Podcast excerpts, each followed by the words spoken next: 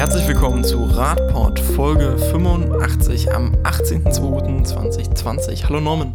Hallo Marco. Hallo Martin. Hm. Martin wohl nicht da.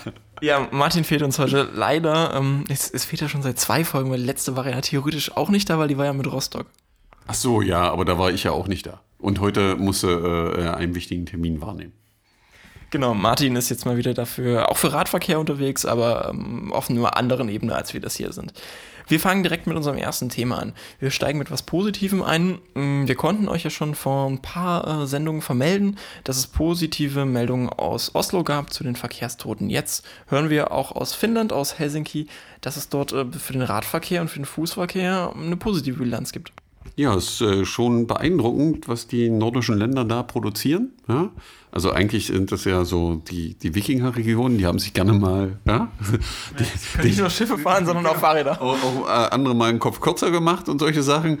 Ähm, aber äh, irgendwie haben die es verstanden, das Thema Verkehrssicherheit voranzubringen, weil auch in Helsinki wird jetzt vermeldet, sind im letzten Jahr keine Radfahrer und Fußgänger im Straßenverkehr zu Tode gekommen, was natürlich erstmal eine super Sache ist, dass dieser Weg gegangen wird und dass das erreicht wird. Ähm, die scheinen da alle irgendwie was anderes zu machen. Liegt es daran, dass es dort so, so, weit oben ist, so kalt ist, dass man da nicht mehr Fahrrad fahren kann? Ah, ich glaube nicht, weil es gibt ja, ich weiß gar nicht, jetzt werde ich das wieder falsch aussprechen, es gibt ja da diese eine Stadt, die immer hochgehalten wird, O Juli oder so, glaube ich, äh, die relativ weit nördlich ist, äh, wo es die lustigen Videos gibt, wo die Kinder im Winter alle mit dem Rad fahren, hoher Radverkehrsanteil. Also daran liegt es nicht, weil die fahren da auch Fahrrad in den Städten. Was sorgt denn dafür, dass dort keine Fußgehende nicht sterben und Radfahrer nicht sterben? Also die können jetzt weniger mit dem Wetter zu tun haben auch schon. Ja, die dürfen ja auch, wenn es kalt ist, zu Fuß gehen, aber vielleicht, ja, aber nee, vielleicht fahren die ja Schlittenhunde, deswegen äh, ist das nicht, nein. Äh, Im Endeffekt ist das relativ einfach, also was heißt einfach? Im Nachhinein ist das natürlich sehr einfach, äh, wenn es dann gemacht wurde, aber der Weg dahin ist, glaube ich, hart. Ähm, dass es in Helsinki eben so ist, dass im, Stadtver äh, im Stadtkern und in den Wohngebieten eben ein Geschwindigkeitslimit von 30 Kilometer pro Stunde gilt. Auf den Hauptverkehrsadern sind es 40 pro Stunde und in den Vororten dann äh, 50 Kilometer pro Stunde. Das heißt, man hat eben eine massive Geschwindigkeitsreduzierung durchgeführt. Und das führt äh, zu eben einem höhere, deutlich höheren äh, Aufmerksamkeitslevel. Man kann mehr wahrnehmen, weil man eben langsamer fährt und die Auswirkung, die man sieht, ist, dass wir eben äh, einen starken Rückgang der Getöteten und Verletzten im Straßenverkehr haben. Ähm, natürlich kommt in den nordischen Ländern sicherlich auch noch dazu, wer da mal unterwegs war, dass äh, äh Gesetze in Form von Kontrolle und dann auch dementsprechender Bestrafung durchgeführt werden, was natürlich auf der anderen Seite dazu führt, wenn man die 30 Kilometer pro Stunde da übertritt, äh, wird das auch ein relativ teurer Spaß. Und so kommt jeder relativ früh in den Genuss zu erkennen, wie positiv das ist, mal nur 30 zu fahren und alles aufzunehmen, was sich dann in den Zahlen, die wir dort sehen, eben widerspiegelt, was aus meiner Sicht sehr positiv ist und erstrebenswert. Martin hat ja auch in der letzten Folge dazu beschrieben, dass es dort so eine, eine Verkehrskultur, eine Mentalität gibt, wo man auch äh, stolz darauf ist, dass man diese Regeln einhält, dass man äh, geschwindigkeitskonform fährt, dass man auch dafür sorgt, dass diese Sachen eingehalten werden. Anders als in Deutschland, wo vielleicht häufiger noch mal der, yes. die Konnotation mitschwingt, wenn es, ja, bitte nicht verfolgen, diese ganze böse, also wer mal drüber fährt, ist ja nicht so schlimm und so. Genau, also da ist es eher so, äh, dass äh, positiv gewertet wird, wenn sich eben jemand an die Regeln hält, weil alle zusammen haben ja diese Regeln beschlossen, so ist ja eigentlich der Prozess. In Deutschland ist das ja mal oft so, ähm, dass diese Regeln als äh, Einschränkung der persönlichen Freiheit empfunden werden, als Gängelegung, um die man ja mal drüber wegtreten kann.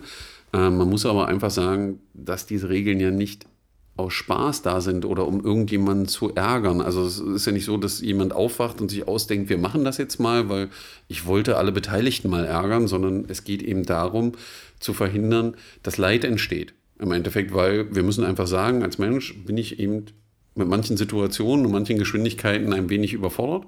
Und da ist es gut, dass es solche Regeln gibt. Jeder kennt das im Prinzip aus dem Arbeitsleben, wo es das ja im Arbeitsschutzbereich gibt, äh, wo auch äh, Menschen hinterher sind und deren Aufgabe es ist, dafür zu sorgen, dass keine schweren Unfälle passieren. Ja, also es gab ja auch mal Zeiten, wo mehr Menschen verletzt wurden und an diese Regeln hält sich ja auch jeder.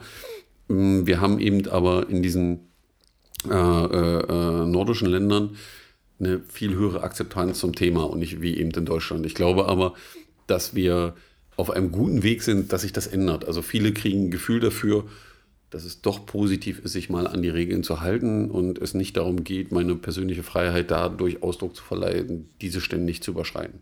Dass die Regeln sinnvoll sind, haben ja auch jetzt andere Zahlen schon aus Österreich gezeigt, die ja besonders diese Geschwindigkeitseinordnung als ein sehr sinnvolles Tool zur Verkehrssteuerung des, des Unfallvermeidens auch ähm, darlegen, Norman. Mm, ja, im Endeffekt äh, beruht natürlich auf dieser Erfahrung aus den äh, äh, nordischen äh, Ländern, also wie eben Finnland und äh, Schweden und auch Dänemark, ja, äh, äh, dass man in österreichischen Städten eben auch diese Reduktion einführt und sagt, okay, wir müssen da auf 30 runter, wir müssen, die hatten teilweise eben auf Hauptstraßen 60, gehen jetzt auf 50 runter. Und dass man zum Beispiel in Graz 80 Prozent der Straßen auf, äh, in einer, sich in einer 30-Zone befinden und damit auch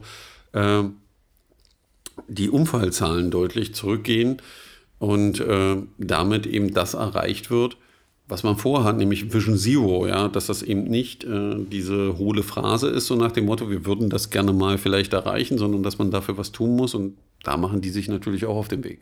Genau, also die haben diese ähm, Tempo 30 Umstellung zum Großteil schon seit 1992 genau. und ähm, dort können Sie jetzt genau sehen, wie sich die Unfälle auch verteilt haben. Also es ist jetzt schon ein etwas längerer Beobachtungszeitraum, der sich daraus ergibt.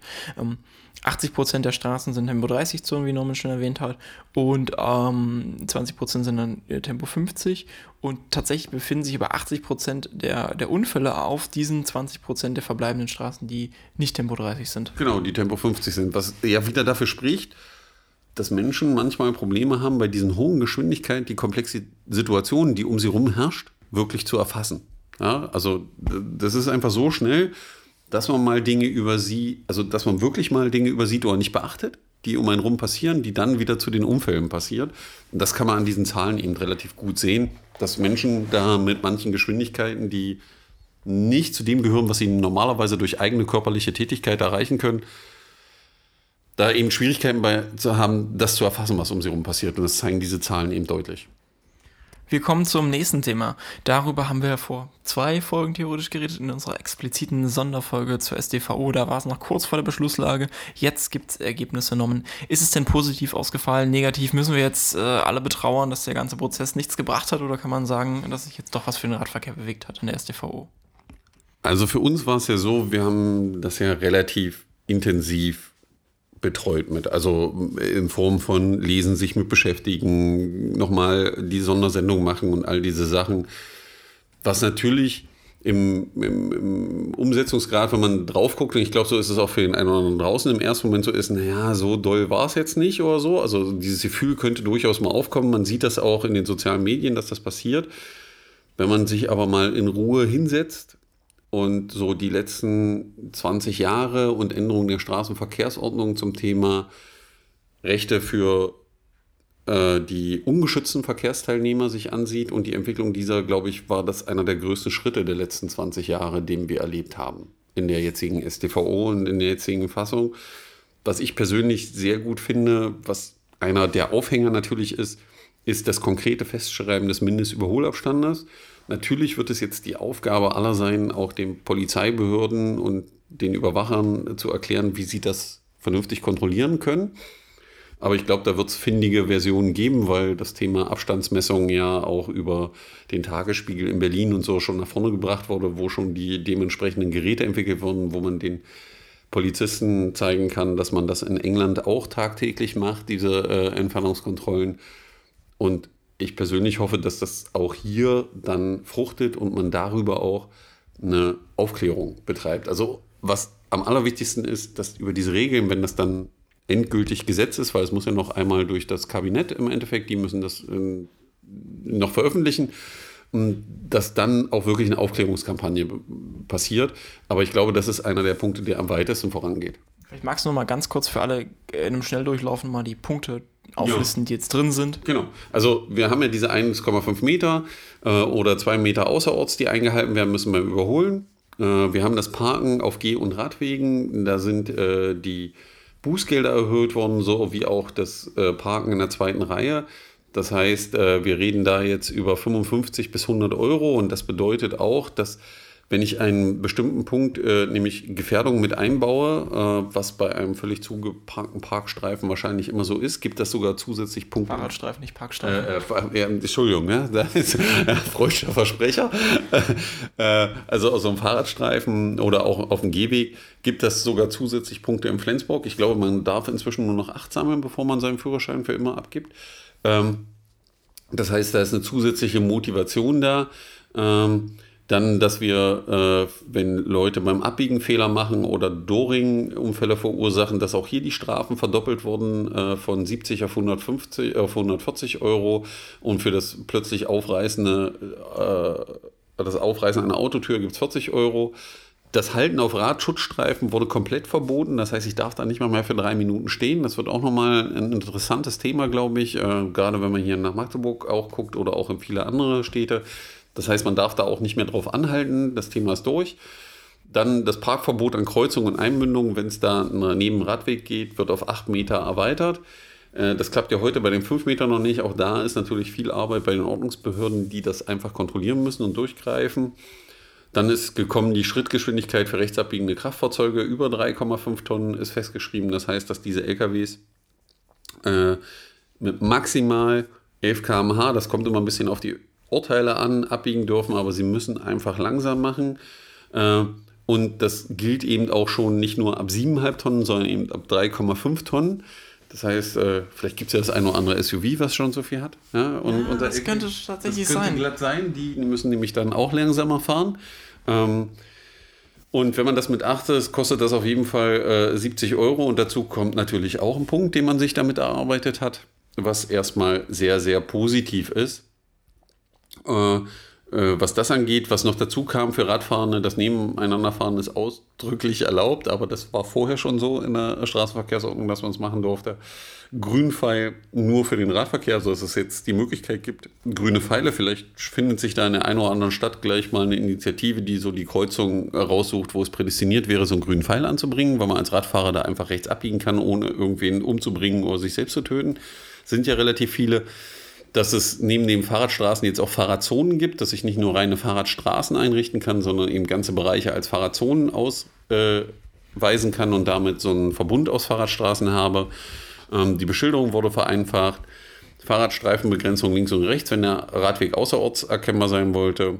Was auch dazu gekommen ist, das ist, glaube ich, für die Radfahrenden wichtig zu wissen, wer aktuell dann Gehwege befährt mit einem Fahrrad äh, ist die Strafe auf 55 bis 100 Euro, was auch bei den Autofahren, das ist wirklich gekommen. Hier muss man natürlich sagen, dass das natürlich jetzt dazu führt, an vielen Stellen sind die Radfahrenden, die auf Fußwege ausweichen, weil sie Angst auf der Straße haben, wird jetzt eine zusätzliche Strafe geben, ja, nämlich äh, die 55 bis 100 Euro, sollte aber ja, äh, Energiespenden, sich mehr mit dem Thema auseinanderzusetzen, eine vernünftige Infrastruktur zu schaffen, die nicht mehr dazu führt, dass äh, man diesen Umweg gehen muss oder ausweichen muss. Ähm, was noch dazu gekommen sind, sind verschiedene Markierungen, wobei ich das lustigste, also ich persönlich das gut finde, weil es einfach optisch immer schön ist. Es gibt so Haifischzähne, die sieht man in den Niederlanden relativ häufig, immer wenn man an Stellen kommt, wo man keine Vorfahrt hat. So eine Zickzacklinie? Ne, so eine Zickzacklinie, also im Prinzip so Dreiecke, wo die spitze Seite zu einem zeigt. Wenn das vor einem auftaucht, heißt das, Achtung, du hast keine Vorfahrt, nimm dich zurück das schafft in meiner Welt äh, äh, Möglichkeiten, um auch mal ähm, Radwegen Vorfahrt zu geben, weil ich glaube, wenn man mit, der, äh, mit den Planern zusammensitzt, ist es häufig ein Problem, so nach dem Motto, naja, wenn wir da jetzt nur so ein Vorfahrtbeachtenschild hinstellen und die Straße läuft da durch und der Radfahrer hat eigentlich Vorfahrt, funktioniert das nicht, weil der Autofahrer einfach durchhält. Der ist es einfach nicht gewohnt, dass er keine Vorfahrt hat. Ja? Also muss man, ähm, ja, nee, am Ende würde das wieder dazu führen, wir haben mehr Unfälle, dann ist die Heulerei wieder groß und dann gewinnt wieder das Recht. Es gibt ja auch noch Bodenschwellen, aber. Ja, genau, aber auch so eine Bodenschwelle muss man markieren und jetzt so eine, jetzt stellen wir uns so eine Bodenschwelle vor, also der Radweg läuft da drüber, ist so ein bisschen erhöht und wir, die Anrampungen werden noch mit diesen Haifischzähnen markiert dann kann keiner mehr am Ende sagen, ich habe es nicht gesehen. Also dann müssten wir sein Handy kontrollieren oder gucken, mit was er gerade rumgespielt hat. Das führt dann zu einer längeren Sportbefreiung, wie ich das immer bezeichne. Ja, also nee, eine längere Sporterlaubnis, weil man darf ja dann Fahrrad fahren. Ja, und äh, äh nicht mehr mit dem Auto am Verkehr teilnehmen und darf am Blickwechsel, Blickwechsel teilnehmen. Ähm, alles in allem muss ich sagen, ist das Ergebnis, wenn man sich das Ganze anguckt, was da gekommen ist, aus meiner Sicht sehr, sehr positiv. Natürlich wird es immer jemanden geben, der draußen sitzt und sagt, ja, es hätte noch viel mehr sein müssen und so. Sind wir auch der Ansicht. Aber Demokratie ist nun mal nicht, wir kriegen immer das, äh, den goldenen Becher, den man sich wünscht, ähm, sondern das ist äh, hart verhandelt. Und alle kriegen was zu essen. Alle kriegen was zu essen, genau. Und nicht einer kriegt den ganz großen Kuchen. Natürlich muss das Thema weitergehen und das ist nicht der Ende des, das Ende des Weges, sondern es sollte ein Zeichen sein für alle, dass wenn sich ganz viele finden und zusammen machen, dass Änderungen möglich und machbar sind. Und dafür steht das eigentlich. Und aus meiner Sicht kann das nur der Anfang des Weges sein. Ja, der Anfang des Weges, das dachten wir uns auch vor ähm, einigen Monaten, vor über einem Jahr bei einem anderen Thema. Ähm, in Magdeburg hat ja schon seit einer Weile eine Fahrradstaffel. Halle hat jetzt auch eine, auch wenn sie die nicht so sehr für die Verkehrskontrolle einsetzt. Ähm, in Magdeburg gab es ja damals, zumindest von Seiten des ADFC und auch von uns hier, ähm, sehr viele Hoffnungen, dass diese Fahrradstaffel sich mit dem Thema Falschparken besonders annehmen könnte, weil das tatsächlich ja auch im Fahrradklimatest und auch von vielen Radfahrenden, die uns das im Alltag so antragen, als eines der kritischsten Themen in der Stadt gesehen wird. Dass immer Radwege, Schutzstreifen und so weiter zugeparkt sind, so das Radfahren dann auf Fußwege ausweichen müssen, was hier jetzt 55 Euro mindestens kostet, oder ähm, von dem Schutzstreifen auf die gefährliche Fahrbahn müssen. Mhm. Wie ist denn jetzt so die Bilanz nach einem Jahr? Was veröffentlicht die Stadt dazu? Ja, ähm, also was glaube ich wichtig bei der Einordnung ist, also nicht nur wir als ADFC haben gesagt, dass das ein Problem ist, sondern das kam in dem Fahrklimatest im Prinzip klar raus. Ich glaube, war immer das Top-Thema in allen Bereichen, überall äh, das Parken auf Radinfrastruktur. Ja, und jetzt offenbart leider die Stellungnahme der Stadt, die ja bei uns in Magdeburg so eine E-Bike-Staffel hat, ähm, dass sie da fünf Mitarbeiter im Einsatz haben, schreiben sie, äh, knapp seit neun Monaten im Einsatz ist, davon vier bis acht Stunden an zwei bis drei Tagen die Woche unterwegs ist und satte 983 Verstöße festgestellt hat. Davon allerdings lediglich 18 Mal die Missachtung auf dem Radweg. Ja, und als diese Zahl kam, haben, glaube ich, alle nur noch mit dem Kopf geschüttelt in Magdeburg. Also das, was wir im Feedback bekommen haben, es ist immer noch ein gewisser Sarkasmus, äh, äh, gerade auf Twitter zu sehen, wenn Leute dann mal wieder Bilder von äh, Fahrzeugen auf Radwegen parken, weil ich glaube, die 18 kriegen die selber zusammen. Lustig ist, dass es ähm, äh, Ordnungsamt dann noch unterstellt, so nach dem Motto, da würden Leute, die das auf den sozialen Medien posten, durch die Stadt fahren und auf der Suche nach denen sein oder so wo ich sage, also ich kenne ja den einen oder anderen persönlich, der äh, äh, die Sachen postet. Ähm, das sind Beifänge und das sind die, wo sie so extrem war, dass sie angehalten haben und ein Foto gemacht haben, weil auch die Menschen haben einen Job und müssen irgendwo hin. Die ärgern sich eben nur jeden Tag darüber, dass da irgendwer steht. Das heißt, die machen die Fotos nur, wenn es wirklich extrem ist. Ja, und äh, äh, sie gerade die Möglichkeit haben, anzuhalten, das Telefon dabei zu haben und ein Foto zu knipsen man kann sich das ja auch angucken, glaube ich, im Verlauf. Also Otto Park versucht das in Magdeburg auf Twitter relativ alles einzusammeln, was da irgendwie an Fotos kommt. Und wenn man sich Fotos so durchguckt der letzten neun Monate, muss man sich schon die Frage stellen, wie das Ordnungsamt es schafft, nur 18 Missachtungen auf Radwegen festzustellen. Das ist schon mehr als traurig. Also ich kann mir das auch nicht erklären, weil bei neun Monaten heißt das, sie haben zwei im Monat geschafft. Zwei. Ganz auf die Arbeitsstunden auch noch. Wenn ich dann noch die Arbeitsstunden reinrechne, ich glaube, wir haben es ausgerechnet, es war einfach nur lächerlich oder so. Ja, also äh, wo man bei uns sagte, wir fahren fünf Minuten los und dann haben wir den ersten. Äh, dass die da keine 20 Kilometer in der Stunde hinkriegen, kann ich mir vorstellen mit den Rädern, weil sie müssen ja jedes Mal anhalten. Aber dazu gehört ja auch, wenn es um, um, um Behinderung von Radfahrenden geht, ist jeder zugeparkte Bordstein ja auch ein Problem, weil man muss einfach sehen, dass Kinder bis zum achten Lebensjahr müssen auf Fußwegen Rad fahren. Ja. ja, und auch wenn das Auto auf dem Fußweg steht, ist das scheiße, weil die Fußgänger auf dem Radweg ausweichen genau. oder die Dooring-Zone plötzlich auf dem Radweg genau. entsteht. Das sind ja so alles so kleine Spielchen, äh, wo man sagen muss, also äh, die Fahrradstaffel oder das Ordnungsamt hat sich da ja nicht mit Ruhm bekleckert ähm, versuchen dann noch irgendwie wegzuargumentieren, so nach dem Motto, na, aber wir würden das, die weitere Vorgehensweise gerne mal mit dem ADFC äh, besprechen, mit dem wir die Vorgehensweise abstimmen müssen. Wo ich sage, da brauchen wir persönlich, glaube ich, keinen Termin, weil den können, die können einfach ihren Job mal machen. Wir schauen uns das gleich noch ein bisschen im Detail an. Ähm, erst einmal noch gucken wir der Blick in den Fahrradklimatest. Dort gab es ähm, für das, äh, die falschparkenden Kontrolle auf Radwegen die zweitschlechteste Note in Magdeburg. Noch schlechter war nur noch der Fahrraddiebstahl. Mhm. Fahrraddiebstahl gab es eine Schulnote 5,5 und für die Kontrolle von Falschparkenden auf Radwegen gab es eine 5,0. Also eine Glanzleistung für Magdeburg. Ähm, insgesamt hat Magdeburg aber ja, auch aber eine 4,2 gekriegt. Also die Stadt scheint da auch nicht so richtig motiviert zu sein, das Thema anzugehen, wenn man in neun Monaten 18 Falschparkenden Falschparker auf Radwegen erwischt. Wobei man sagen muss, das waren ja jetzt nur die Zahlen von der Fahrradstaffel. Wir haben genau. ja jetzt auch noch die Daten bekommen ähm, zu, dazu, wie die generelle Kontrolle von Falschparken, also wie, welche Bescheide rausgegangen sind für Falschparken auf Radwegen. Das waren 165 mhm. und Norman hat sich mal die Liste angeguckt und mh, mm, hatte ein paar Probleme mit den, der Datenbasis und den Einschätzungen dort. Ja, das Problem ist einfach, weil ich aus den Gesprächen, die wir schon mit dem Ordnungsamt hatten, immer weiß, dass es immer heißt, naja, wir können das nicht immer so richtig feststellen. Lustig ist, dass sie es jetzt scheinbar doch feststellen können, wann ein Radweg unbeschildert ist, wann es ein benutzungspflichtiger Radweg, weil das geht aus diesen Zahlen doch relativ klar hervor, dass sie diese Unterschiede kennen. Das Problem ist nur, dass sie manche Straßen, die überhaupt nicht benutzungspflichtig sind, mit benutzungspflichtigen Radwegen auslegen, aber es kann ja im Eifer des Fechtes mal passieren.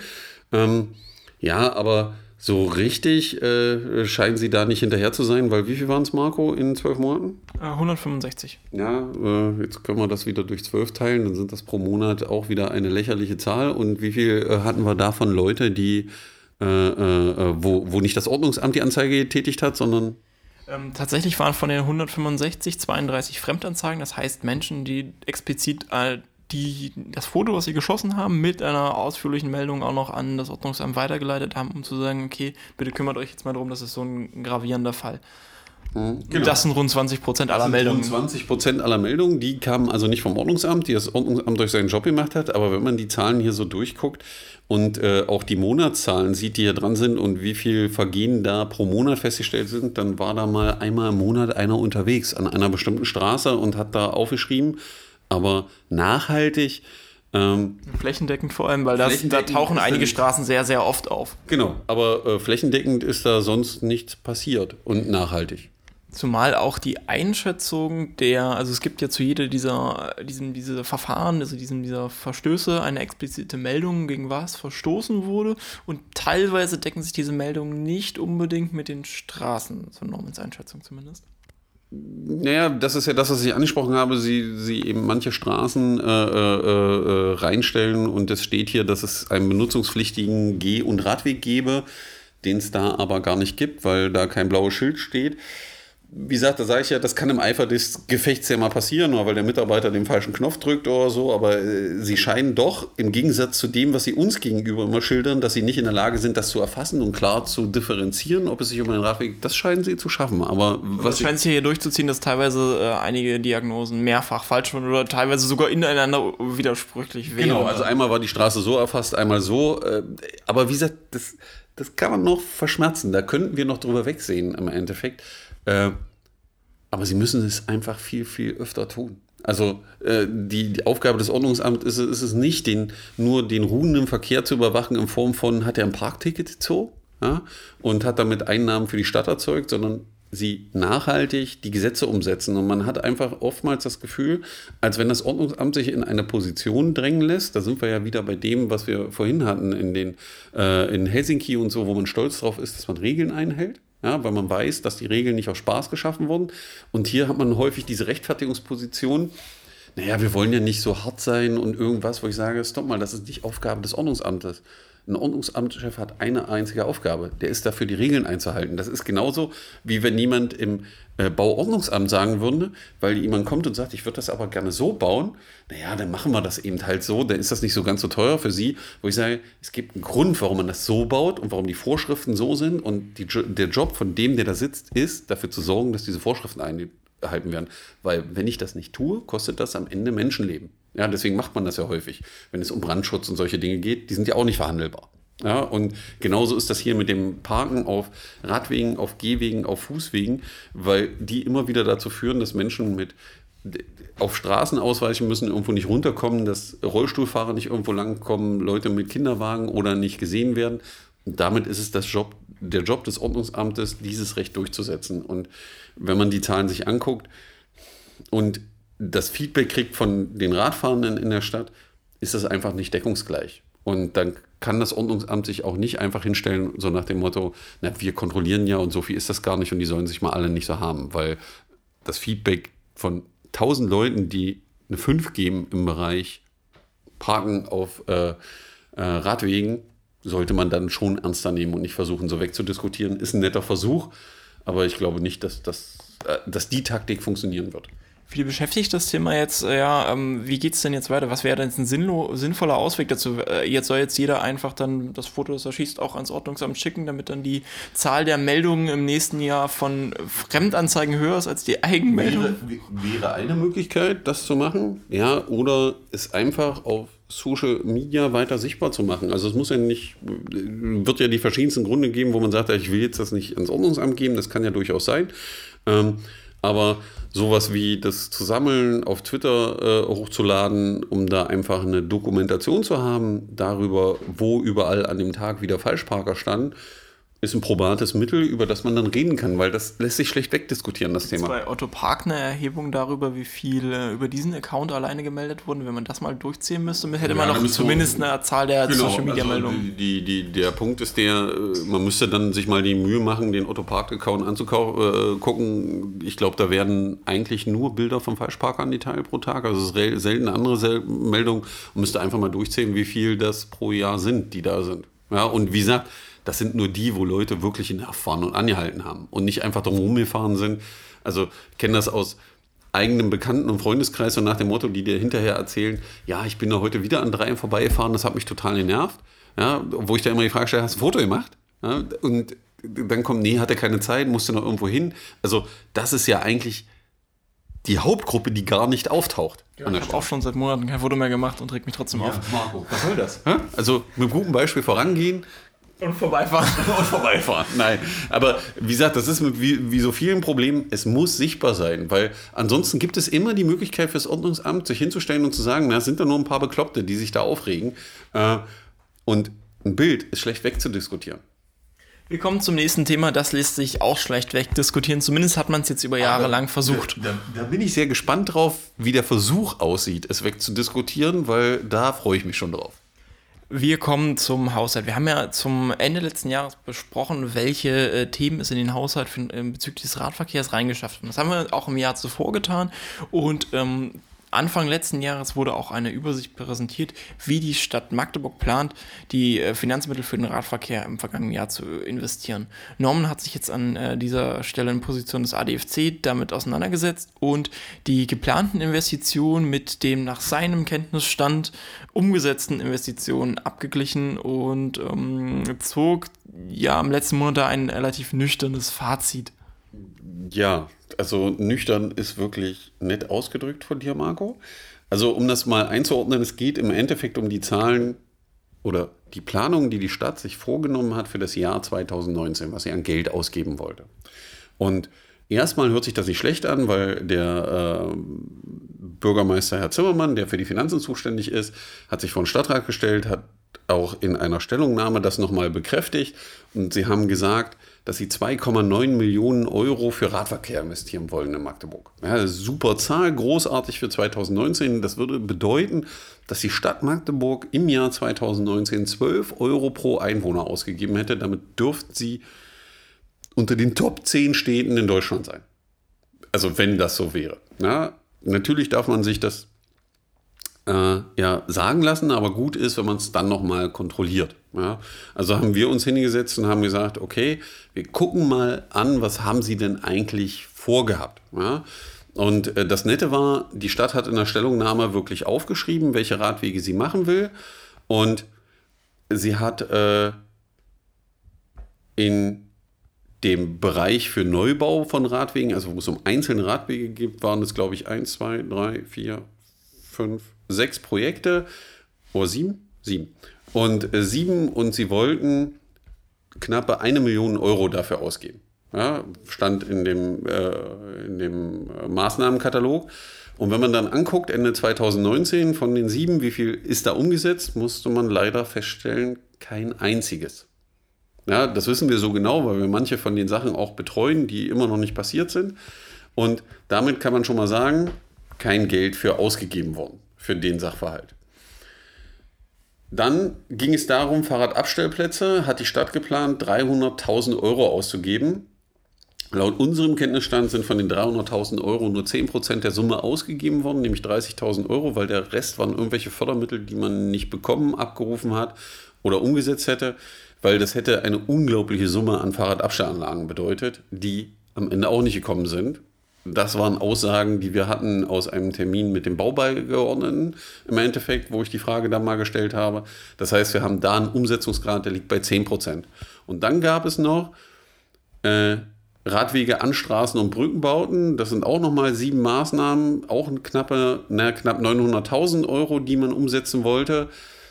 Und da musste man dann leider sagen, also bei einem Punkt konnte die Stadt nicht rechnen, weil sie bei der Eisenbahnunterführung einfach von den Gesamtkosten zwar 0,2 Prozent dem Radverkehr zugeschlagen hat, aber vergessen hat, dass die Bauzeit fünf Jahre ist, so dass das am Ende nur noch 40.000 und nicht 200.000 Euro waren.